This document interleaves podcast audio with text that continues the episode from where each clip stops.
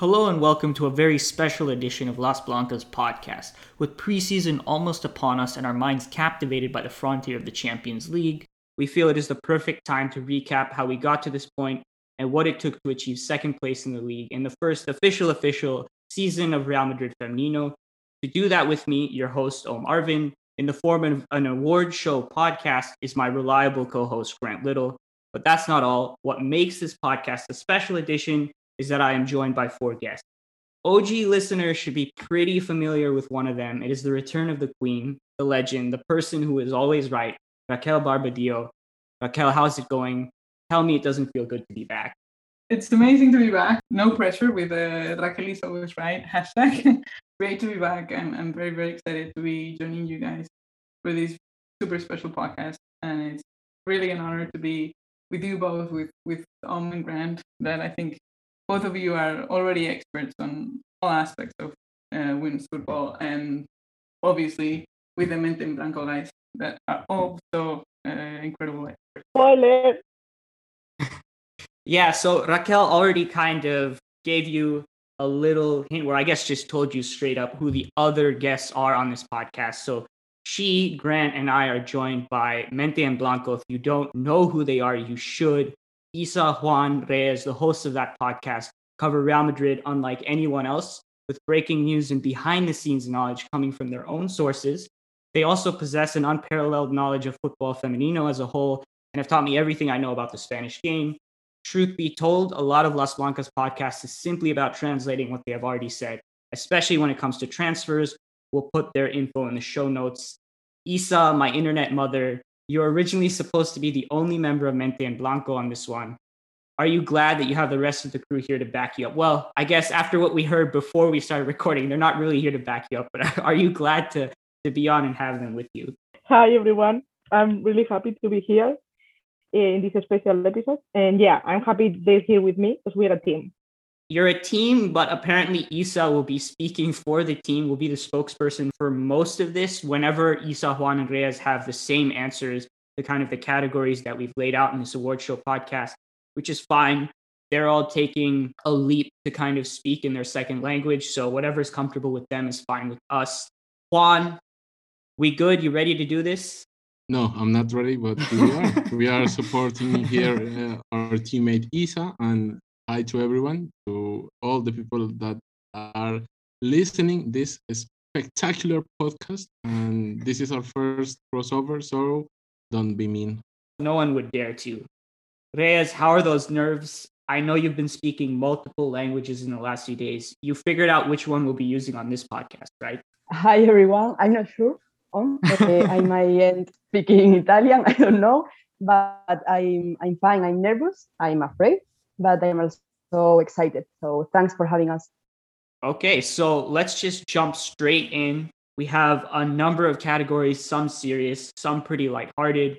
We'll run through all of them and then end with a three aside draft to see who can build the best team from last season's squad. We'll make briefcases for each of our teams, and then you can vote for the best ones on Twitter.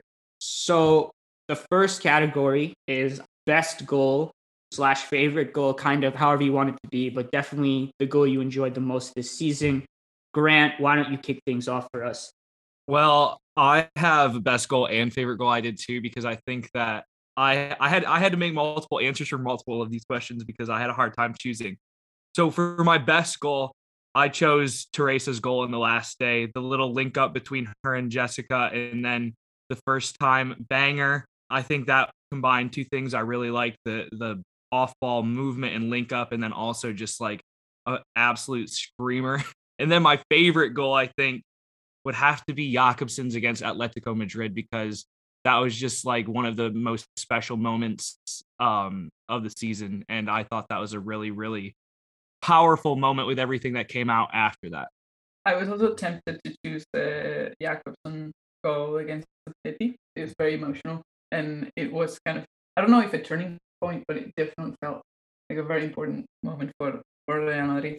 I also really like uh, Lorena's goals uh, against Santa Teresa, but I ended up choosing kind of I think one of the the most beautiful goals of the season, which is Marta Cardona against Real Sociedad, the first leg, which is I mean she's scored so many beautiful goals this season that you think came out of nowhere, basically. but I think this one is kind of the blueprint of that goal. Like extremely beautiful. You, you see kind of the the model of the, of the kick right there, and I, and I really really enjoyed it. That was the one where she was cutting inside from the left, right? The little step over Yes. cuts inside. Okay, cool. Yeah, yeah, yeah. I also haven't been able to watch that many games um, like at the same time they were happening. And this one I did. We ended up losing, so it wasn't like an amazing game, but it, like it had excitement because sometimes like I watched games uh, after I knew the results, so it wasn't that exciting. Uh, and this one uh, I didn't know, so yeah, it, it, like it had that personal like excitement. That was a fantastic goal. I definitely have that one on my list. Ultimately, ended up picking something else. Mente en Blanco crew. If you have different ones, go ahead, starting with Isa, or it'll just start with Isa and end with Isa, and we'll come back. Okay, we uh, all three members of Mente Blanco agree on one of the best goal of the season has to be Marta Cardona against Real Sociedad. But my personal favorite is uh, against Deportivo, uh, taconazo. And I don't care what everybody says about that goal, it's mm, from Marta Cardona. Yeah, I mean, I don't know if anyone will uh, criticize you for that decision. It was a spectacular goal. I had Yeah, just yeah. my list was just all Cardona goals. The back heel one versus Depor you talked about, the step over cut inside versus Real Sociedad, the long range goal versus Levante. I also had a couple from Teresa, the free kick to make it 4 0 versus Logroño, the Yeah. long, stri- long range strike versus Granadilla. Ultimately, what I ended up on was Corredera's versus Rayo to make it 3 0, where she cuts inside and scores that long distance. Are, are you trolling right now? okay. tell me tell me that was not a legitimately amazing goal. Like no, that is. look, I just never expected you to go with a Corredera Golas. Well, okay, so, I thought for sir, sure, sir it was a Cardona for you. listen, listen, here's my reasoning, right? Because Cardona is obviously my favorite player. Like aesthetically, I think you can take her goals and no one can no one can argue with it. But I just think because I put favorite in there, just the irony of it, the fact that she'd been taking those shots every single game, getting nowhere near scoring them. And then she ends up finally putting in, and like 50% of the reaction was like, oh man, now she's gonna have the confidence to do this even more now. All of that, just just the irony of the entire situation, makes that my favorite goal of the season. Everyone said their bid on the goals, so we will move on to probably the easiest category of the season, the most valuable player. If anyone says another player besides Cardona, they're getting kicked off the podcast right now. But we need to confirm. We need to put everyone on record. So obviously, my my MVP is Cardona. Yeah, it's Cardona. You're not gonna get any argument from me on that one. Yeah, me too. And I'm also known for predicting this. So, uh, yeah, Yeah, it, it's Cardona. on brand. You had to say it, even if you didn't want yeah, to. yeah, yeah. Marta Cardona, no question. We agree, Marta Cardona by far was the best Okay. player.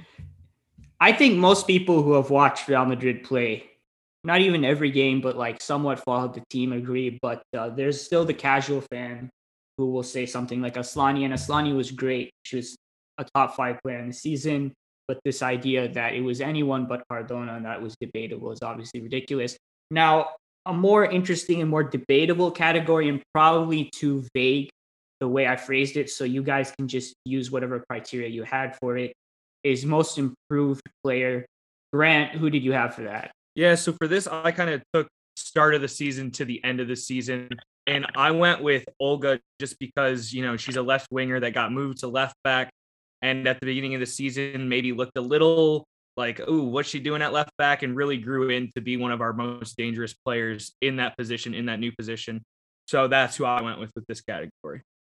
So I did not interpret it like like Grant. I kind of interpreted like uh last season versus this season, and it might be more of like my fault analyzing like the player before. But when we signed Misa, I remember, and I think I I remember saying it on this podcast that she was she had really good moments. She had really good sha- saves, but at times she had like she was not that reliable and she had like some stealing mistakes and, and all that. But I think she has stepped up this season and and she's definitely a very reliable keeper. She has had amazing performances, very solid, and I'm gonna choose her as my most improved player, even though it might be my fault.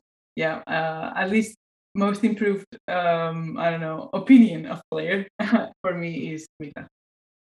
Yeah, I mean, I don't, I don't know how ridiculous that is because I didn't really know anything about Misa before she came to Real Madrid. But evaluating goalkeepers is notoriously difficult and uh, I'm not sure anyone really has it down. Even at the professional level, you talk to analysts and coaches, even there's gray area there. So I don't think you can begrudge anyone for not perfectly seeing how how things are gonna pan out. And I mean, who knows, right? With the risks Misa takes, she makes a couple of mistakes to start next season. Yeah. We'll see what everyone's opinion is then.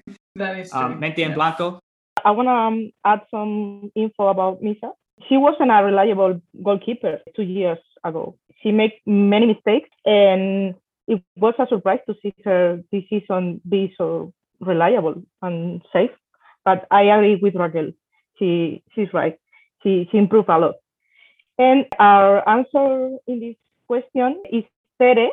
We interpreted interpreted like Grant. We think she improved her game, and as the weeks went by, and she ended up being the best of the team in the last game. So our answer is Tere.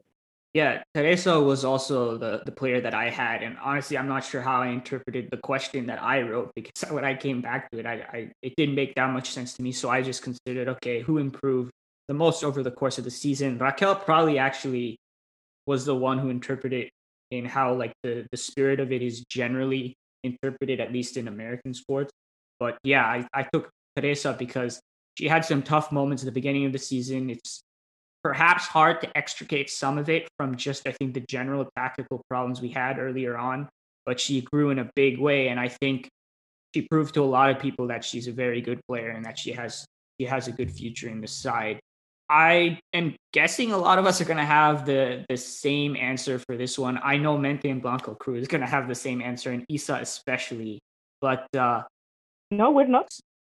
You're not. Okay, okay, okay. Now I'm really excited okay, so now I'm really excited. So Mente en Blanco can go first then, starting with Isa. This is for the underrated player of the season. I mean, we know who Isa is going to go with, but now now I need to know who the rest go with. Okay, uh, the answer for me is Cassie and Lorena. I think that we do not value enough everything that both have contributed to the team, each in its own way. Now it's my turn. Uh, I don't know if this is underrated, but uh, definitely Claudia Florentino. I mean, when she came back, we don't know anything on her, and uh, maybe we don't expect we don't expect that level that she show up in the in the games. So we don't really expect uh, that the performance of her in the season, and maybe she can in, in the public in, in the popular opinion uh, she is not good valorated as as we saw it i mean in the game against Levante in in Valdebebas, she get a lot of heat, and I don't know if that is uh, right because she really played a, a, good game in that game. I I totally agree with Cassie, but I have also Ivana. I think she's an underrated player in general. Yes, not in Madrid, but in general. Uh, she has been a key player for the team. And when you ask people like their favorite players or top three players of the team, they normally forget about Ivana. So I think I have to go with Ivana in this one. Yeah, okay. So those are all great answers. Lorena was the primary one I had. And this is, I guess, like the big win for Isa because she like kept telling everyone, she kept telling me Lorena's really good. And like they I think mostly a sample size thing, but it took me till the end of the season to like see exactly why. Obviously, she had a bunch of super sub appearances, but I, I think it's her interpretation and understanding of space, specifically in relation to everyone else that kind of blew me away. And I was like, well, this is not just good. This is like actually elite. And this is how a player who's under five feet can survive, you know, at the top level and, and be like a really good player. You know, not world class, but really good. And yeah, I mean, I've done videos and, and little article on it, but just that tactical understanding, the ability to keep the integrity of a tactical structure at all times by consistently being aware of everyone else's movement is kind of insane. And it's something that a lot of players can't do, even ones with like much greater technical and physical abilities. So she was the one I had. And probably like I, I would guess like more casual fans, just like it's not something they're aware of, but even people who watch games more, this is like not an easy thing to see. It takes like going back to the film and really just kind of pausing like the film each time to kind of look at okay, what's she doing in relation to Asllani, what's she doing in relation to Olga, and uh, I think that's why this aspect of the game is often missed. I also had Claudia on my list, even though Lorena was my number one pick, basically for what Juan was saying. Um, like I remember very early in the season, Grant and I did like brief scouting of her, and what stood out to me was her like ability to carry the ball out from the back, which I was like, okay, that was good. But then there were some games in the season that we also saw that she's a pretty good last ditch defender as well. And all in all, like I, I think a good backup defender that maybe people don't necessarily rate as well. And then I guess the most controversial one, which I don't know how Isa is going to feel about, but I feel like Jessica Martinez is slightly underrated. Um, I know her finishing wasn't the best in the season, but I just feel in general, box movement is taken for granted. And uh, people just assume goals appear when you have technical players around a striker. I know this is like a fundamental disagreement we have have about oh. like there's like Sam Kerr, but uh, I think I think fans uh, underrated, but media overrated. Okay, yeah, I, I I can see that. Underrated is is perception more than anything, but I think I think sometimes she's taken a little bit of too much heat from fans, and solely for not finishing chances, which I understand is the most decisive aspect for the game. But the variance of that is always large, and I don't think Jessica is the best striker in the world or anything. I, I fully see the argument and often agree with the fact that Lorena should maybe get more minutes uh, or should have got more minutes over her because Jessica's now with Sevilla, if I remember correctly. But ultimately, I think she provided an element of box movement and aerial ability that really no one else in the squad was specialized for. So, so I appreciate it. She's not my number one pick for underrated player the season, but she deserved a mention. Grant, who have you got?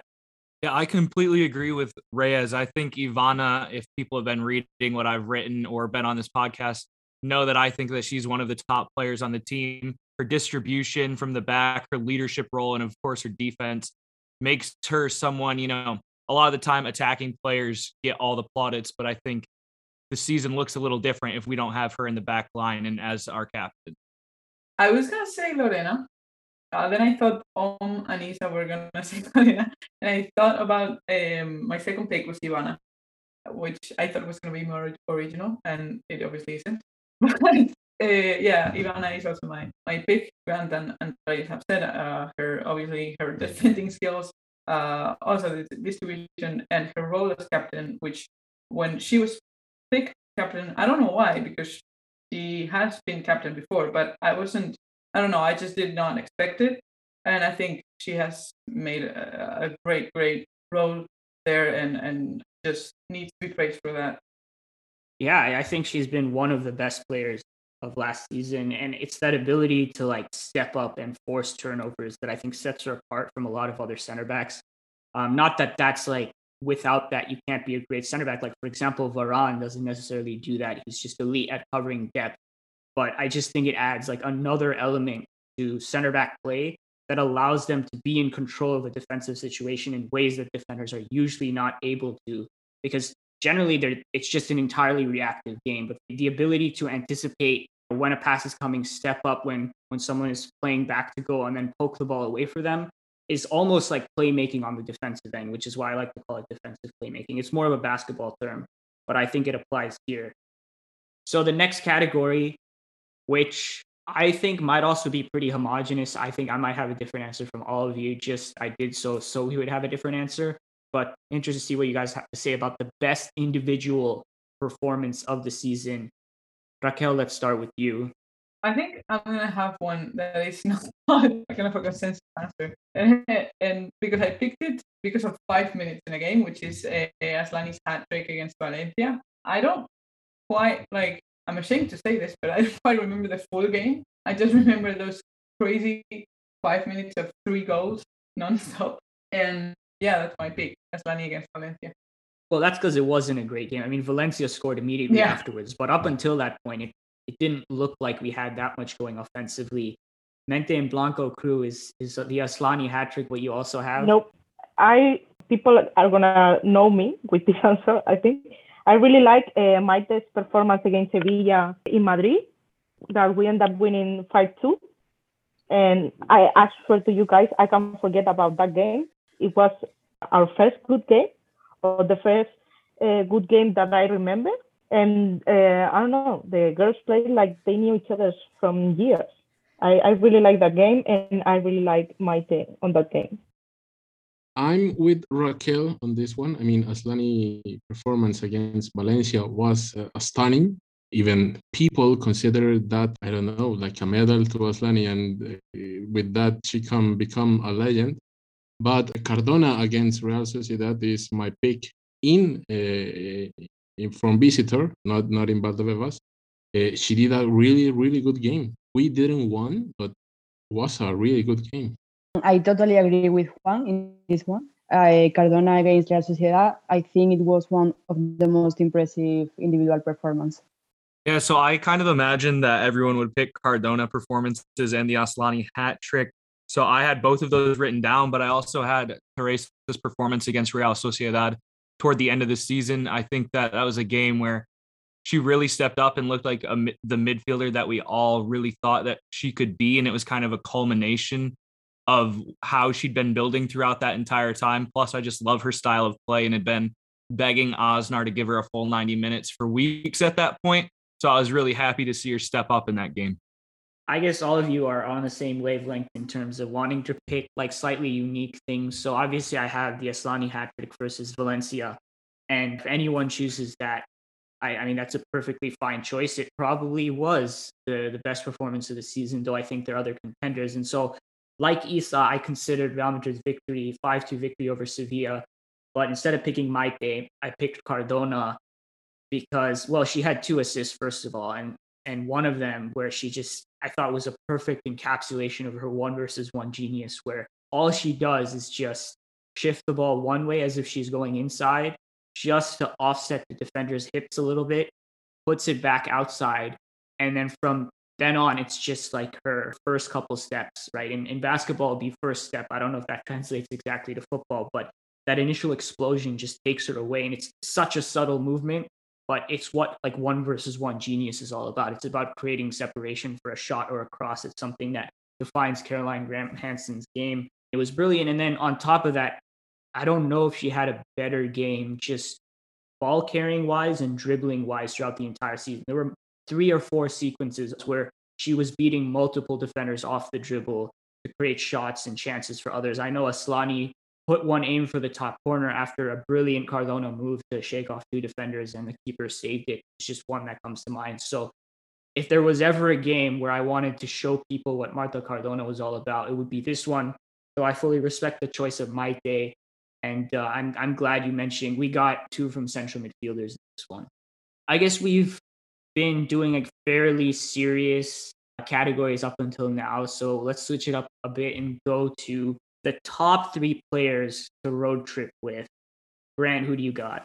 So I went with Ivana because you know I think she's underrated. I think she's she looks like she'd be fun. I also chose Kenti and Olga because I think they seem extremely chaotic and we would be fun to go on a road trip with and would keep you entertained and maybe you could get into some uh, crazy stuff my picks are similar and for similar reasons as well i picked two kind of chaotic personalities i guess or at least i perceive them as such with social media in Misa and Kenti they seem chaotic and fun and i've also picked ivana so we don't get killed basically that's my my decision. that was a bit of my thinking as well yeah. We need somebody to ground us. you made a big mistake with Misa though, because I feel like she'll be the like general populace's main choice. But after Cardona did that interview with El Patio and she was like, I could not bear to be stuck in an elevator with Misa. That just changed my mind. I was like, yeah, she's fun, probably, but she also has like insane himbo energy that like I don't know if I could handle. And uh, I, I have I have her as a pick later down the line. We'll get to that. But for the the players I'd like the most road trip with is Ivana because she just seems like extremely chill on a road trip. I think that's what you need. You just pop on the music, just relax. And then Maite because she'll be stuck in a car with me and she can't escape. So I can interrogate her for hours on how she sees the game. I have her as a captive audience. And then for translation purposes, I assume Asllani's Spanish is pretty decent at this point. So I'll need her to come along as well. So those are the three people I need. I'm a really quiet person, so my picks maybe are weird. Olga, because everybody seems to love her, and I like her too, so Olga. Claudia Florentino, because she seems like a funny girl. And Maite, I agree with you on that, because uh, we have similar taste in music. She likes concerts and she likes artists that I like too, so it will be fun. I pick uh, Misa and Cardona because uh, their dynamics is gonna be fun, and Kenti, of course, because we need someone to mock on us, and Kenti is the one. Okay, my first pick is Olga Carmona, of course, because we are both from Seville. We listen to flamenco all the time in the car and sing, dance, and I like that. Then I have picked Misa because she seems to be a funny person, but I, after what Om says, I'm going to rethink this decision. And Asllani, just because I love to see her in this environment. We stay kind of on this track. The player you'd most want to back you up in a fight. I'm really interested to hear what the reasoning is. Grant, let's come back to you. I think that we have a similar answer. Um, and I don't know if it would be her backing me up or me backing her up because I think she could probably do more damage than me, and I'm going with Misa. Yeah, so I have Misa for like that same like insane himbo energy, like I was talking about. Like obviously she seems like very physically fit and everything, but that's kind of the case for all of these players, unless we're talking about like Lorena or something who's so small that okay, we, we might need to, to reconsider with that. But I just feel like Misa like will just go wild.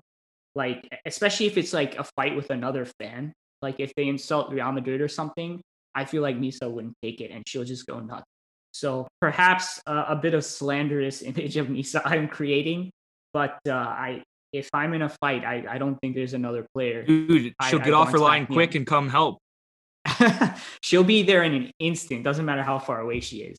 Raquel, who you got? I don't imagine you do much fighting, but who you got? Why?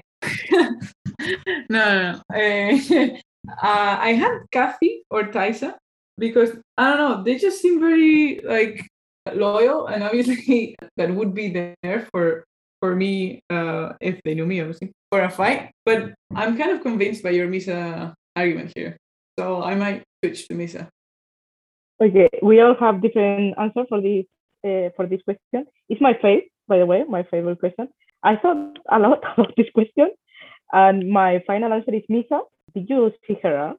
She can kill someone if she wants with that with that arm. So Misa for sure. I had a question for for um, who the hell are writing these questions? They're me. I'm the one writing these questions. It's nuts. But i- if I had to to answer, uh, I pick Cassie and Babs, uh, one of them, because uh, I don't know there are physical too, but uh, you can really have. Uh, I don't know, like you had a gang behind you and that powerful, like uh, it, it'd be nice. Casi in this one. Uh, here in Spain, we, we say that a person is chiquitita pero matona, which means that she's not that big or tall, you know, she is not a big person, but she's fierce and strong. I'm afraid of Cassie. I mean, if I find her in a fight, I will run. Those are fair points. I think Kasi is a great choice, but to me, it comes down to like intent. You know, like if you're in a street fight, like 99% of people will back out, right? Like who is gonna like who is nuts enough to be like, fuck that, I'm just gonna go in. And for me, that's Misa, given what little we know about her personality and then like just her style play on the field. But I'm sure if you're friends with Kasi, she'll come and back you up. You know the thing about Misa? I think she would just go all in in the fight. Right. I think yeah. Kathy, Ka- Ka- Kathy would be a little bit more calm and Be go in tactical. if necessary. okay, now I feel like we need to find out whether any of these players like MMA and like practice boxing in their free time. But that's that's for a different time. We go back to I guess more serious stuff. I guess the most intense thing that could follow this, which is Aznar's best tactical performance of the season. And I think it's fair to say all of us on this podcast are not us talking about Aznar doing tactics well is not something that happens a lot on this podcast, but uh, I thought we should challenge ourselves and, and pick out one positive, one one of the best positives of his tactics of this season. Obviously, I have uh, an answer for this, and I'll try not to talk about it too much. So we'll save that for last. Grant, which tactical performance impressed you the most? I'll preface this by saying I think as the second half of the season went on, I think we saw a lot better from him. But I might have a little bit of a hot take here. I thought the second meeting with Barcelona may have been the most impressive, even though we lost 4 1. We came out and pressed Barcelona. We mixed things up a bit.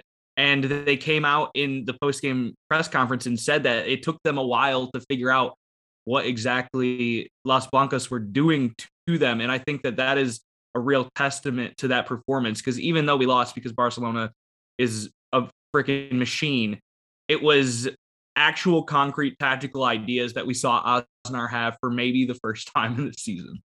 I don't know if it's as Aznar's kind of fault that it was very good, but I really enjoyed uh, the game against against Athletic Club, the the second one where the diamond worked finally. And I think you um well if I remember correctly, you you at least you you wrote something about the position of, of Marta Cardona and Sofia Jakobsson uh, that changed from previous iterations of, of that system that really made it work. Um, and I really, really enjoyed that, that game. I think for us, it also kind of, we kept on using it and it really kind of worked for the team. Okay, so we all agree on this one.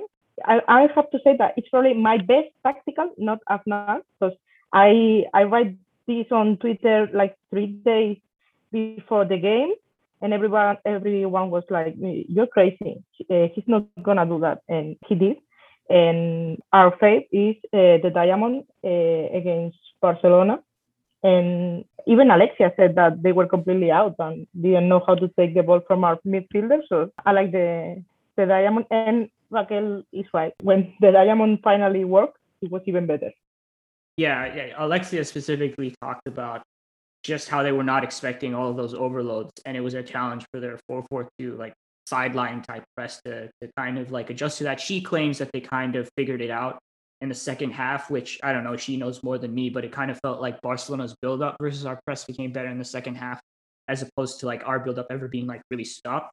And that was, yeah, I would agree. The first time I was actually impressed with Aznar's tactics, and I was like, well, there might be some concrete ideas here.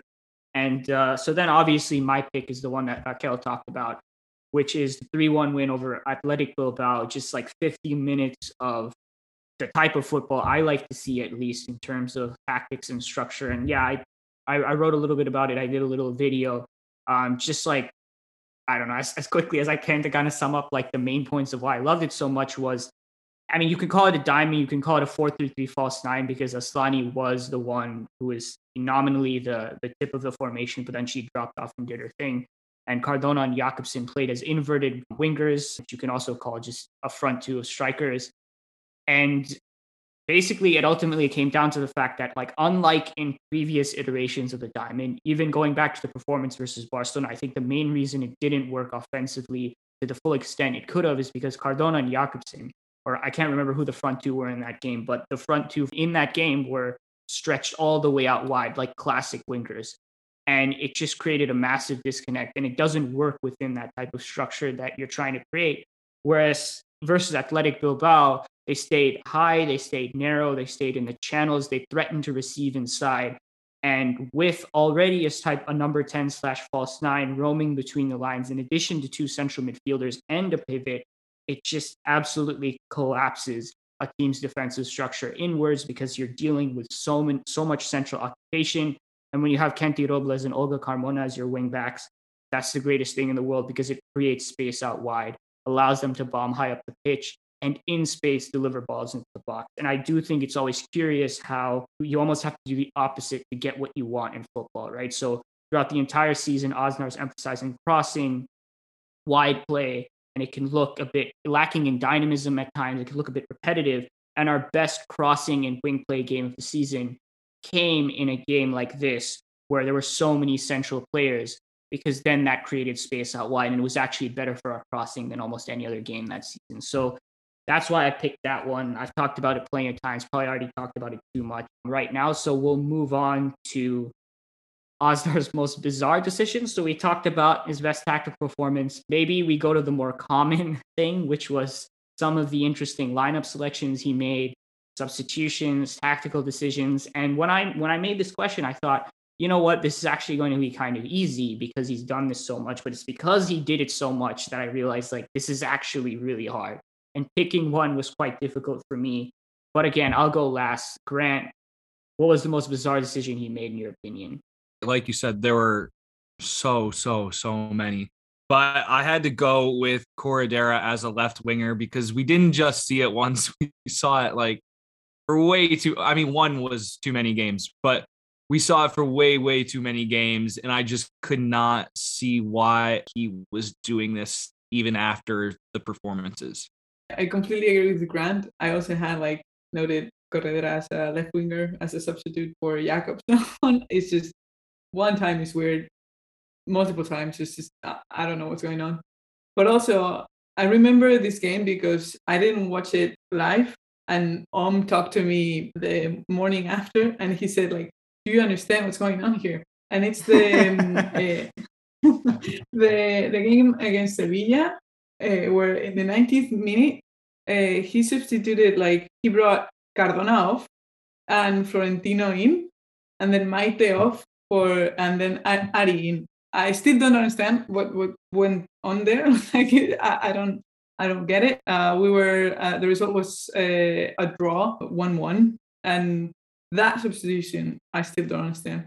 So yeah, there was like general pattern, Corredera as a left winger, and a specific uh, instance of weirdness, that 19th minute, minute substitution against uh, Sevilla. Well, I said I'd go last, but I have to jump in here because Raquel said the one that I was going to bring up, which is the 90th minute one, where man, I mean, originally what he does, right, is he brings off Teresa for Corredera and Jessica for Lorena. So we already have straight off the bat Corredera playing as a left winger with the front four uh, being Sofia, uh, Jessica. Oh yeah, also Sofia is playing up top with Jessica, which makes it even weird, right? Like we've seen Sofia playing as a striker multiple times. We saw it the season before last, and it just never worked all that well this season. And uh, so you already have an insanely weird attack, right? Corredera left wing, Sofia up top. And then he does what Raquel said, which is Cardona and Maite Oroz off for Ari and Claudia Florentino. And I went back to look at the game because I, I mean, obviously I didn't figure it out. And there's like a minute where you could clearly see that Claudia was playing in midfield with Kaci. It was a double pivot with a center back in the double pivot. Whether he did some of that because there were little injuries or something to Maite or Cardona, I don't know. But if you're going to do that, the back three is right there. And my guy puts a center back in a double pivot. I mean, I know she's good on the ball, but it's a totally different thing, as we saw with Sergio Ramos in the 14 15 season. At a loss for words. And yeah, I, I had a bunch to go through. Like, I genuinely had like 10 tabs open with 10 different games, and all of those are valid choices. A couple others was Teresa playing as a left winger, I think, is underrated in terms of some of the bizarre stuff he's done. In the 4 1 win versus Espanyol, it was a left wing of Teresa and Corredera. And so he had no width down that side whatsoever. And then obviously just the Corredera examples, they're a whole thing by themselves. And they often seem to be paired with Sofia Jakobsson as a lone striker up top, which I think made it worse. But anyway, those are the ones I had with the Sevilla 1 1 draw substitutions that Raquel was talking about being, I think, the by far the weirdest thing he's done. Okay, I, I have two things before I give my answer. Uh, do you all know that uh, uh, Claudia's original position is uh, midfielder, right? She is? Yeah, yeah. Okay. In, she started, started player like a midfielder till two seasons ago. Okay, so it's so Ah, so. I, did, I didn't See, this is what I was talking about at the beginning of the podcast, like just expert knowledge of the game. So Aznar, Aznar was. So are you saying then that was a good decision? Then that Aznar was like banking on on old knowledge and that that that was a good decision. Take Maite off, put Claudia there, or at least a justifiable decision. Yeah, it, it was not that weird for me because I know Okay. he can play as, as a midfielder. And the other Okay. thing is Corredera is less dangerous when he plays as a winger than as a left back. So I I don't hate it. I don't hate it either. It's, it's not that terrible. But But you mean less dangerous for us? Yeah. okay. Okay. Continue. I can't remember an exact example right now, but every time Aznar uh, take off the field, Maite Antere for Kaci and Thaisa, uh, he killed me. And I also hate uh, when he take off Maite against Atletico after Olga's red card. Uh, sure, it, it, it ended up well, but I think it was just good luck. It could be terrible.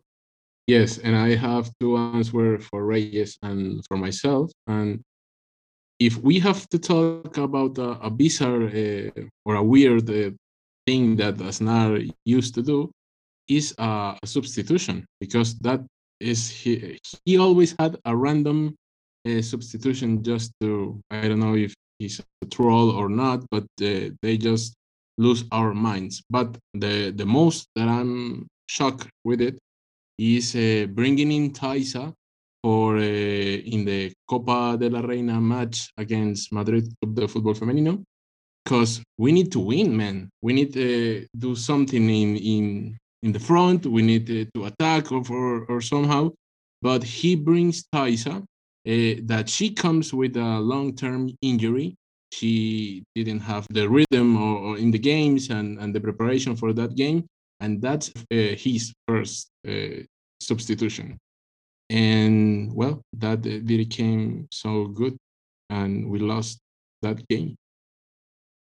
Those were super interesting answers. Wasn't expecting some of those. And then we got a gem of knowledge that actually Claudia has been a defensive midfielder in the past. So we kind of switch it up a bit, go back to lighthearted stuff.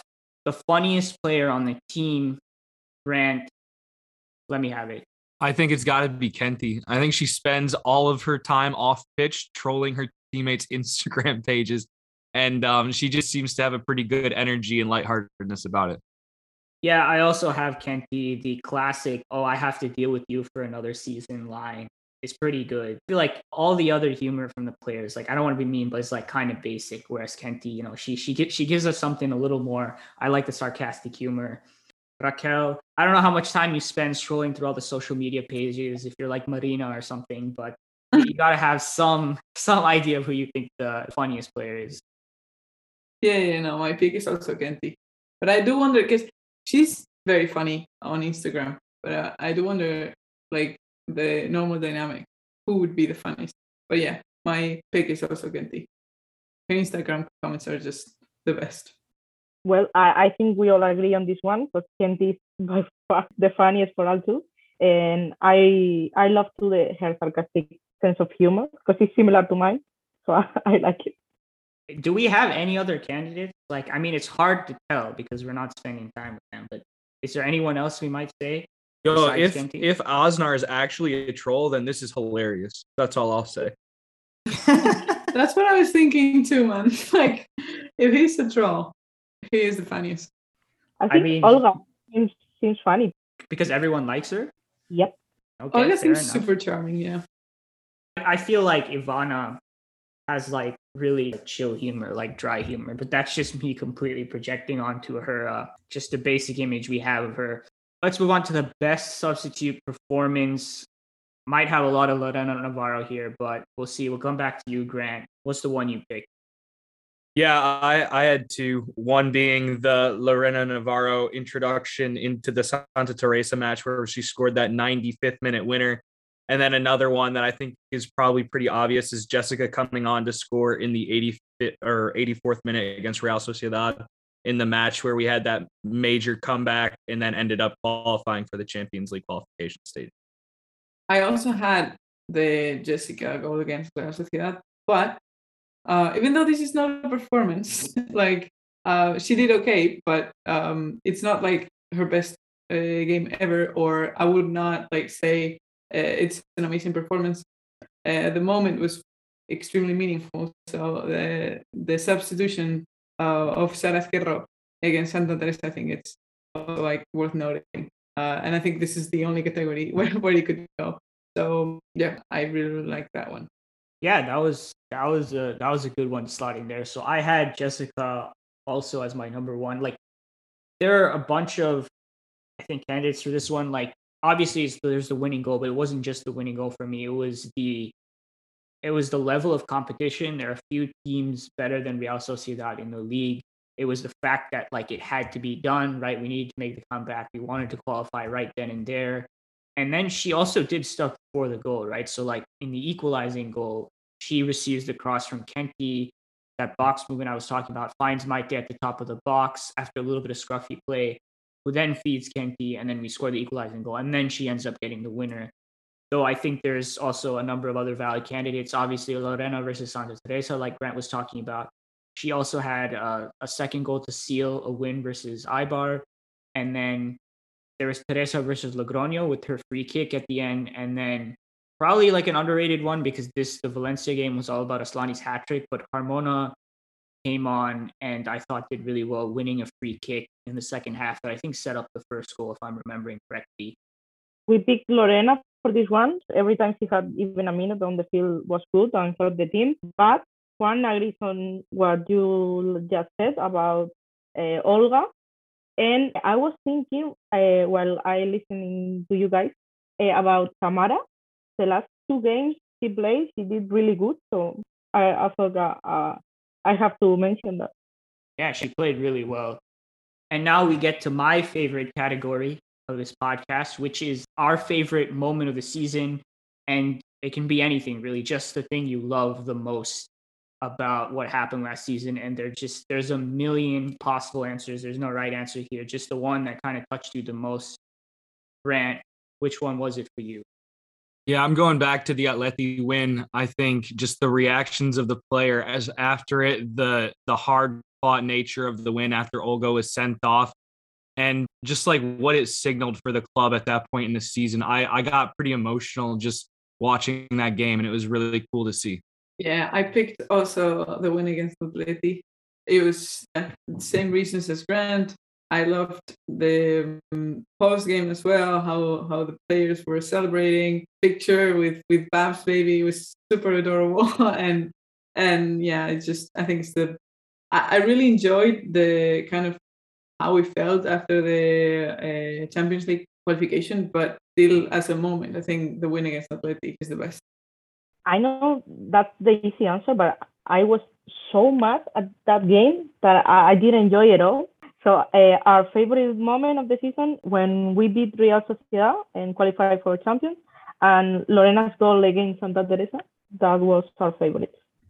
Mine was uh, had nothing to do with any on-field occurrence, or I guess like only tangentially it did because it was Marina meeting Marta Cardona that was my favorite moment of the season, and this is obviously what everyone knows now, where she had that Flash Cardona nickname and then was eventually able to give Cardona the shirt with her face like photoshopped into a flash mask. And yeah. uh, now like everyone knows, like everyone in the squad knows, like that's that's the nickname for Cardona. I think it's a much better nickname than like Magic Cardona, whatever the hell that they were using in the beginning of the season. They're still not using this one, but in our hearts, this is the official one. And I has an off-field favorite moment too. Uh, yeah, I, actually, I have uh, the same passion movement. Uh, I think that oh, was oh, okay. really huge. So I think we have to, to say it.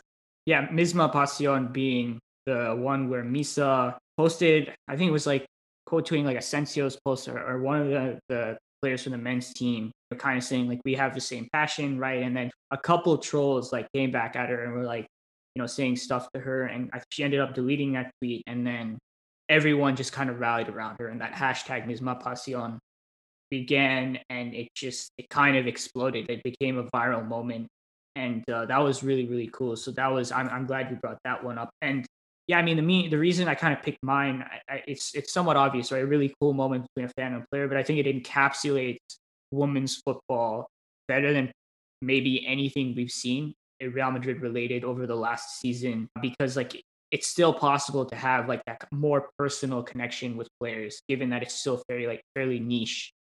And that's probably something that will disappear eventually. So I, I know that especially with you guys it's something that you've treasured in the present moment and that's like something we'll hold on to for as long as we can the next category is the opponent player's best performance versus real madrid and for obvious reasons it cannot be a barcelona player grant I feel like we might have the same answer here, but I kind of No, I, I changed another one. mine. I Okay, changed good, mine good, good. because I didn't want to have the same answer as you. Um, so I'm gonna go with the substitute performance of Coco in Tenerife's 2-1 comeback. She ended up assisting the winner, but um, she came on. I think we were up 1-0 and we were outplaying Tenerife, and then she came on with a couple of other subs and just absolutely torched our flanks, flipped the game on its head. And at that point, Tenerife was in like second place, I believe, and we thought that we were going to get a really big win. And she snagged the three points for Tenerife. And then Blanco, who did you have? Okay, uh, we picked Mayra Ramirez from Sporting de Huelva. Uh, we think was clearly the best, and our players didn't know how to stop her. But Reyes also said Nerea Eizagirre, and Juan said Amaiur. I don't know if they want to add something. Yeah, I just have to say that it's an area performance from the match from the first leg, the one which Madrid lost. I think she was impressive. She was impressive. I thought Maitane was also brilliant because we were like trying to press that game and it wasn't really working. She just ripped us apart. That was the moment Well- when my dad followed you, right? How how do you remember that? I was just about to say that. Yeah, that was the moment where where she followed me, and she's no doubt deeply regretting that decision. Um, I haven't checked back in a while because I don't want to. I don't want to go to her profile and find the day she's not following me. But uh, this is kind of what I was talking about with like the person. Not that I formed a personal connection with with her or anything. That these players are just a lot more aware of what the dedicated fan is like saying about them, and they might actually see some of the stuff too. So for in this instance, I did like a little analysis video and uh, I decided to add Maitane's like Twitter account in it because like she was a central focus of Real Sociedad's build up. So that was one of them that I was thinking about, but that was not the one I ultimately picked because mine was Mayra Ramirez.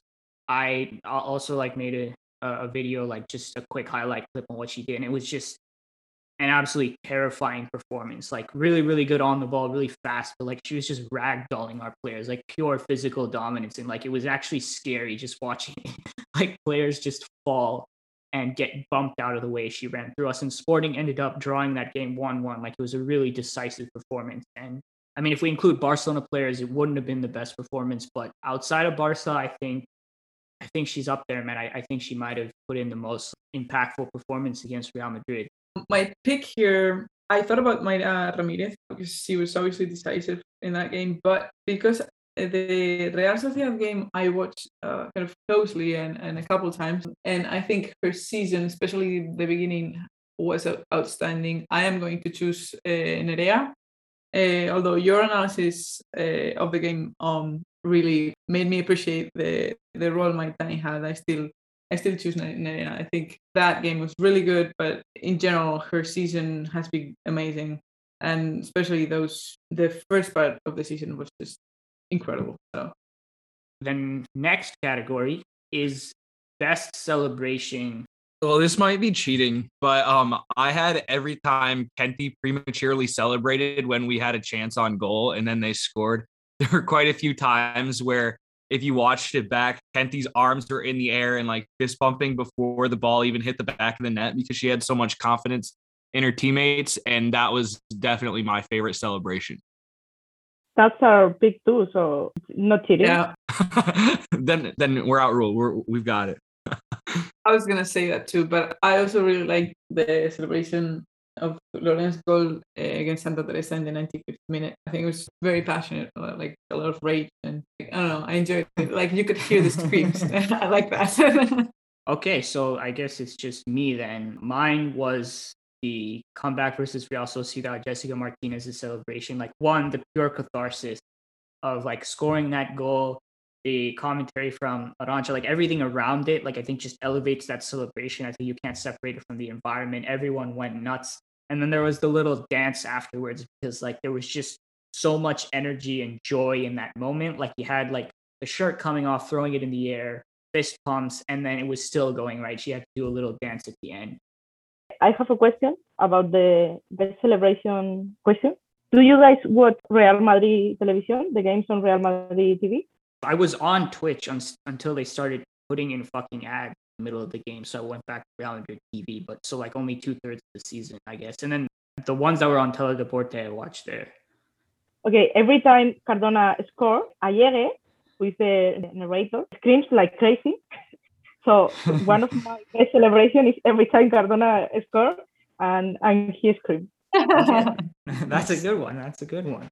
And now we're at the final category, the transfer we're most excited for. This is the one part of the podcast where we talk about, I guess, what's going to happen in the season to come, because obviously that's where everyone's focus is. It could be one player, it could be a couple. Grant, who is the one that gets you motivated to wake up at 5:30 a.m. There's so many. I think this has been a, a crazy good transfer window. But I'm gonna go with Esther. I mean, she's got 30 goals in 34 games, averaging 0.88 per 90.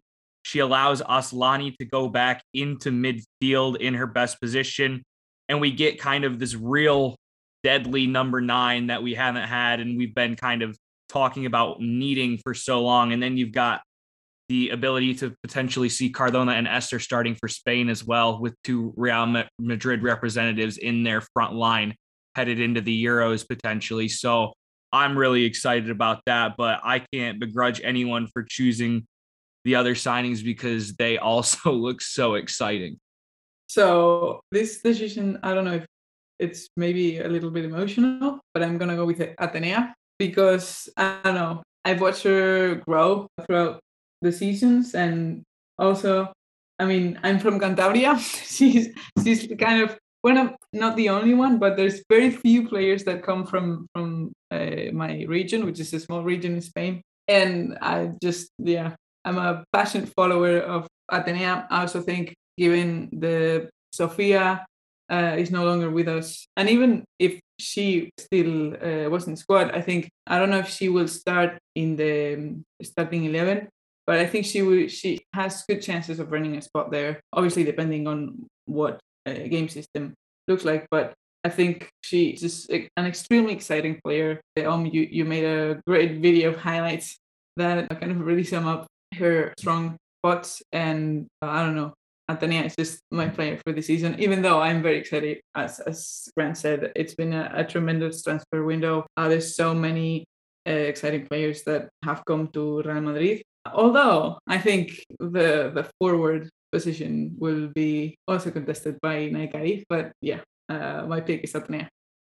Yeah, Atenea was the one that I had. The video that I made, uh, Raquel was talking about, got me so gassed because I think it's obvious at this point what my type of like favorite player is. It's like the fast dribbling winger. Obviously, Cardona being really good helps her case for being my favorite player, but ultimately, it's that type of profile. It's that type of player that made me enjoy football in the first place as an American who was like, what is this stupid sport? So boring. And then I saw what people could do with the ball at their feet. I can't wait to see her like drop five defenders and just make magic happen. Like, I think fundamentally, these are the types of players we watch football for. And then I guess more on the tactical side of things, the, the player I'm second most excited for is Lucia Rodriguez because, in my opinion, she epitomizes the modern fullback in terms of press resistance, which I think is ultimately what caps the ceiling of fullbacks in the modern game. If you cannot deal with pressure, if you not, cannot help out and build up with aggressive passing and ball carrying,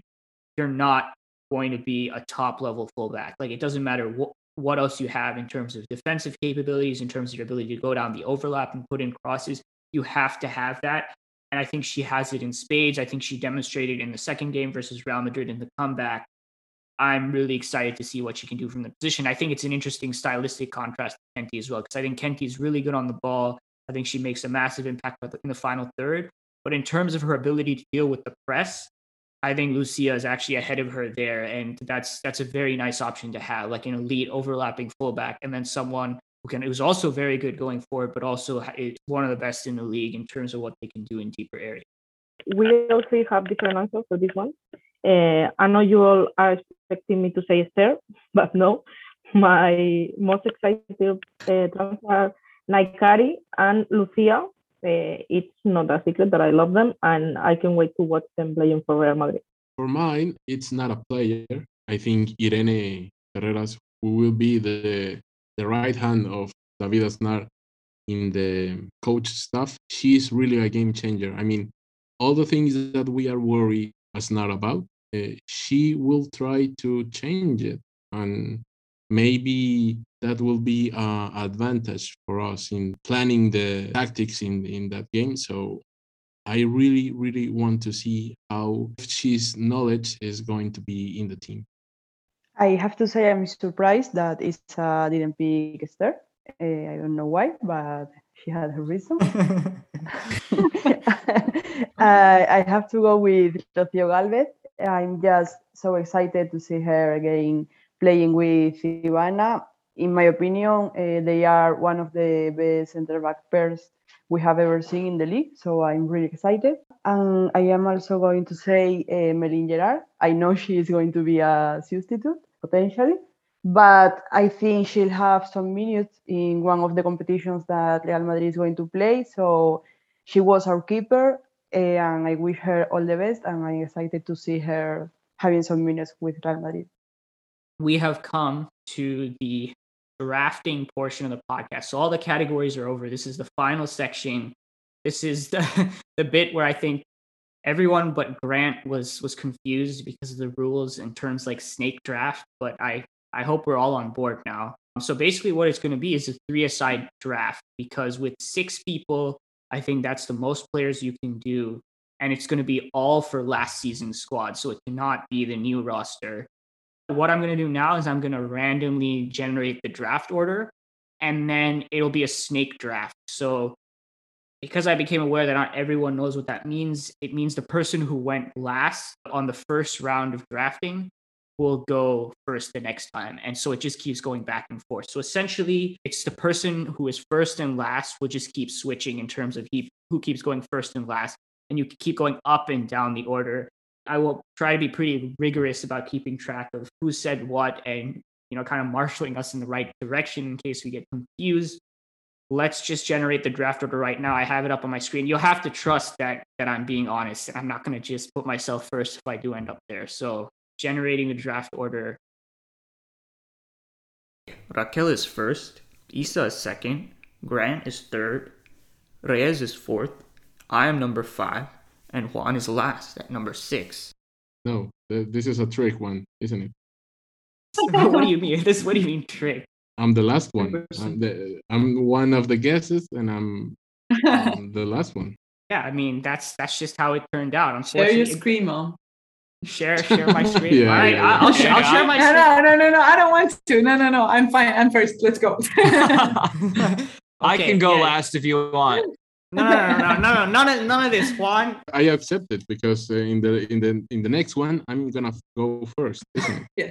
Yeah, yeah. It's being last isn't actually that bad. Raquel, all if right. you're ready, take your first I pick, am. and I'll be I'll be writing it all down so we can keep track.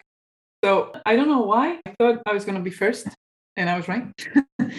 so I did think about my first pick a lot, and it's gonna be Misa because even though the goalkeeper can't use hands, she still has that like positioning discipline, and she is a goalkeeper, but she's really good with her feet, and she was uh, forward, I think, for a a lot, a lot of years. So yeah, my first pick is Misa. Yeah. So the other thing I forgot to mention was the goalkeeper can't use hands because I mean it will give a massive advantage to anyone who picks Misa. Isa, you're you're the you're the second pick.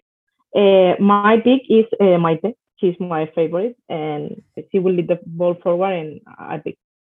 Grant. All right, so uh, there was no way I thought Cardona would drop to three. exactly. So I am gonna take that and run with it. Okay, my turn. I, I'm happy. I'm going to pick Olga. She can cover all the field, so she can play wherever she wants. Is my pick. I will pick Ivana then. Ooh, uh, I'm gonna pick Kenti. Okay, and you have a second pick now because we're starting the order with you.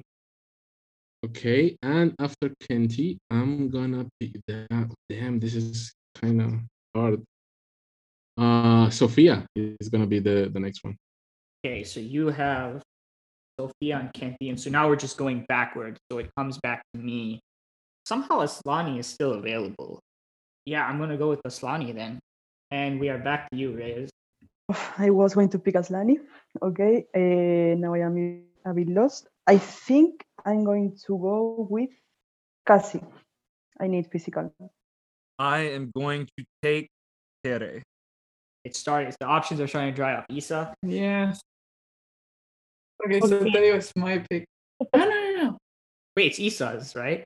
Ah, yeah, Because Raquel, yeah, went, yeah, it's Raquel went first. I got confused. Calm, calm down, sorry. Raquel. You you got to go first. Let's let's let's allow Isa to go. Lorena. Lorena is my pick. Okay, Lorena. Now, okay, now Raquel. now I'm completely lost because uh, my list was basically Kathy, Teresa, Lani, Lorena, and those were the last four chosen. So, is Jakobsson still available? She is, right? No, Juan took Sofia. No? Yeah, I got it. Huh. This is This- hard. Does no one want defenders in their team? I mean, if you're choosing, I got Isa, a she's- keeper, man. Yeah, but I'm she gonna can't go with use that. Jessica. Jessica. Okay. Now you get to pick again. You get to round out your team. So so pick very carefully. Oh. This is your last shot. Okay, I'm gonna pick Claudia Florentino. Now that I know she's also midfielder. Isa, back to you. Uh, that was my pick, but I'm gonna choose uh, Babs. Oh, this is getting tough. Um, I'm gonna choose the best defender and left winger on Real Madrid Femenino, Marta Corredera. okay, there we go. We got Corredera. Reyes. Okay, I will never expect to say this, but I'm sad Corredera is not available. Oh my god. I don't know what to do. Mm, I really don't know, guys. Okay, I'm going to do a random pick. I'm going to pick Chioma. okay. Why? I don't know. She is fast. Um, so now it's to me. I have Ivana. I have Asllani. Teresa's already taken, right? Absolutely. Absolutely. Uh, I have them all crossed out. If you want me to read you who's no, no, no. I'm I'm looking. I'm looking. I'm just looking through the the options I have. So I think Isa, who has not been taken, Damn. is the most reasonable choice to round out my team. So I'm picking her. Juan, last pick here. Damn. I'm gonna pick. Damn. Who is available? Ari, Okay. um, you've got Sara Esquero and Joanna and Samara. And Malena. Diana. Or Diana? Mariana. Mena. All good picks, but I'm gonna pick Ari. what we're gonna do is on Twitter, we're gonna post everyone's teams. People will get to vote on on the best team, but I'll just read it out now to kind of close it out. So Raquel who picked first, Misa, Jessica, Claudia. Isa has Maite, Lorena, and Bob. Grant has Cardona, Teresa, Corredera. Reyes has Olga, Kaci, Chioma. I have Ivana, Asllani, Thaisa, and Juan has Kenti, Sofia, and Ari. I think generally somehow we all managed to pick fairly balanced teams. Real quick 10 20 seconds. What's the case for why everyone should vote for your team? We'll go in the order of how we drafted originally. Raquel why is your team the best?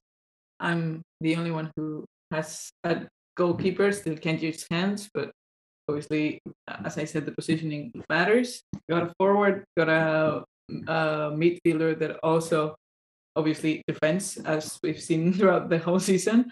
So um, I think all other teams can be balanced, but I think mine uh, has, uh, I mean, obviously a keeper and then one player that's very versatile. So yeah, that's my case. isa make your case Okay, so I went for the balance, as you said. I have Babs as a wall to stop every ball that comes near my goal. Maite won't lose the ball and can do really good passes, and Lorena will score a lot of goals. So we are pretty much invisible. Well, I have everybody on this podcast MVP in Cardona up top. She's going to get fed balls from Teresa, who's going to be in midfield, can do a little bit of that underrated defensive work.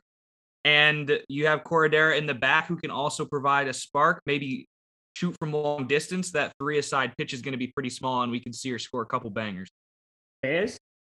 I don't know. I mean, I have yes, I have Kelsey who can stop everyone, Olga and Chioma who are fast.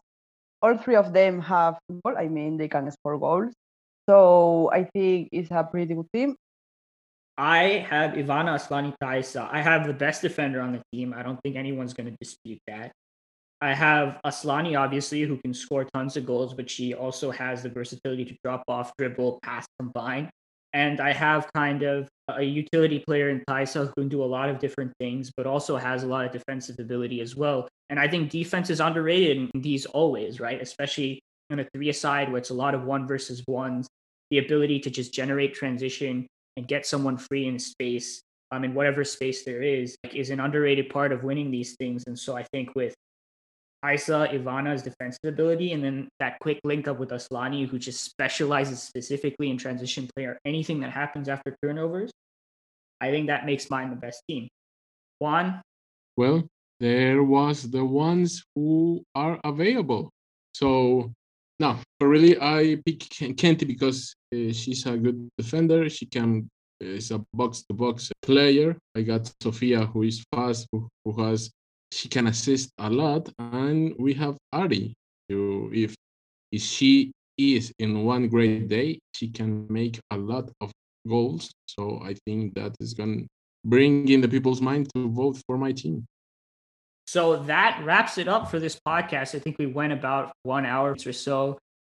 I want to thank you guys so much for doing this. Grant, as always, Raquel, who finally making time to come back. This is one of the best comeback stories of the se- of last season, or I guess this season or the preseason or whatever. We had Real Madrid 3 2 Real Sociedad, and now we have Raquel coming on to managing Madrid. And personally, I take Raquel coming to managing Madrid over Real Madrid 3 2 Real Sociedad. And then obviously Mente en Blanco crew. I know it was a bit uncomfortable for you to come on, speak English like this. And especially Juan Reyes, Reyes especially got kind of bullied into doing this. But I'm so glad you guys came on. I think it went really, really well. And I think people are going to enjoy this podcast more than any of the other ones they've listened to so far because you guys added your own special expertise, your own knowledge of the game, your own personalities. And I thank you guys so much for that. We'll all kind of, I guess, try to to sign out at the same time saying Hala Madrid if we can do that. I'll count us into it. We'll see how it goes. We try this on the Patreon calls all the time. It never really works. We'll see if with six people we can do it. Three, two, one. Um, Hala Madrid. Thanks.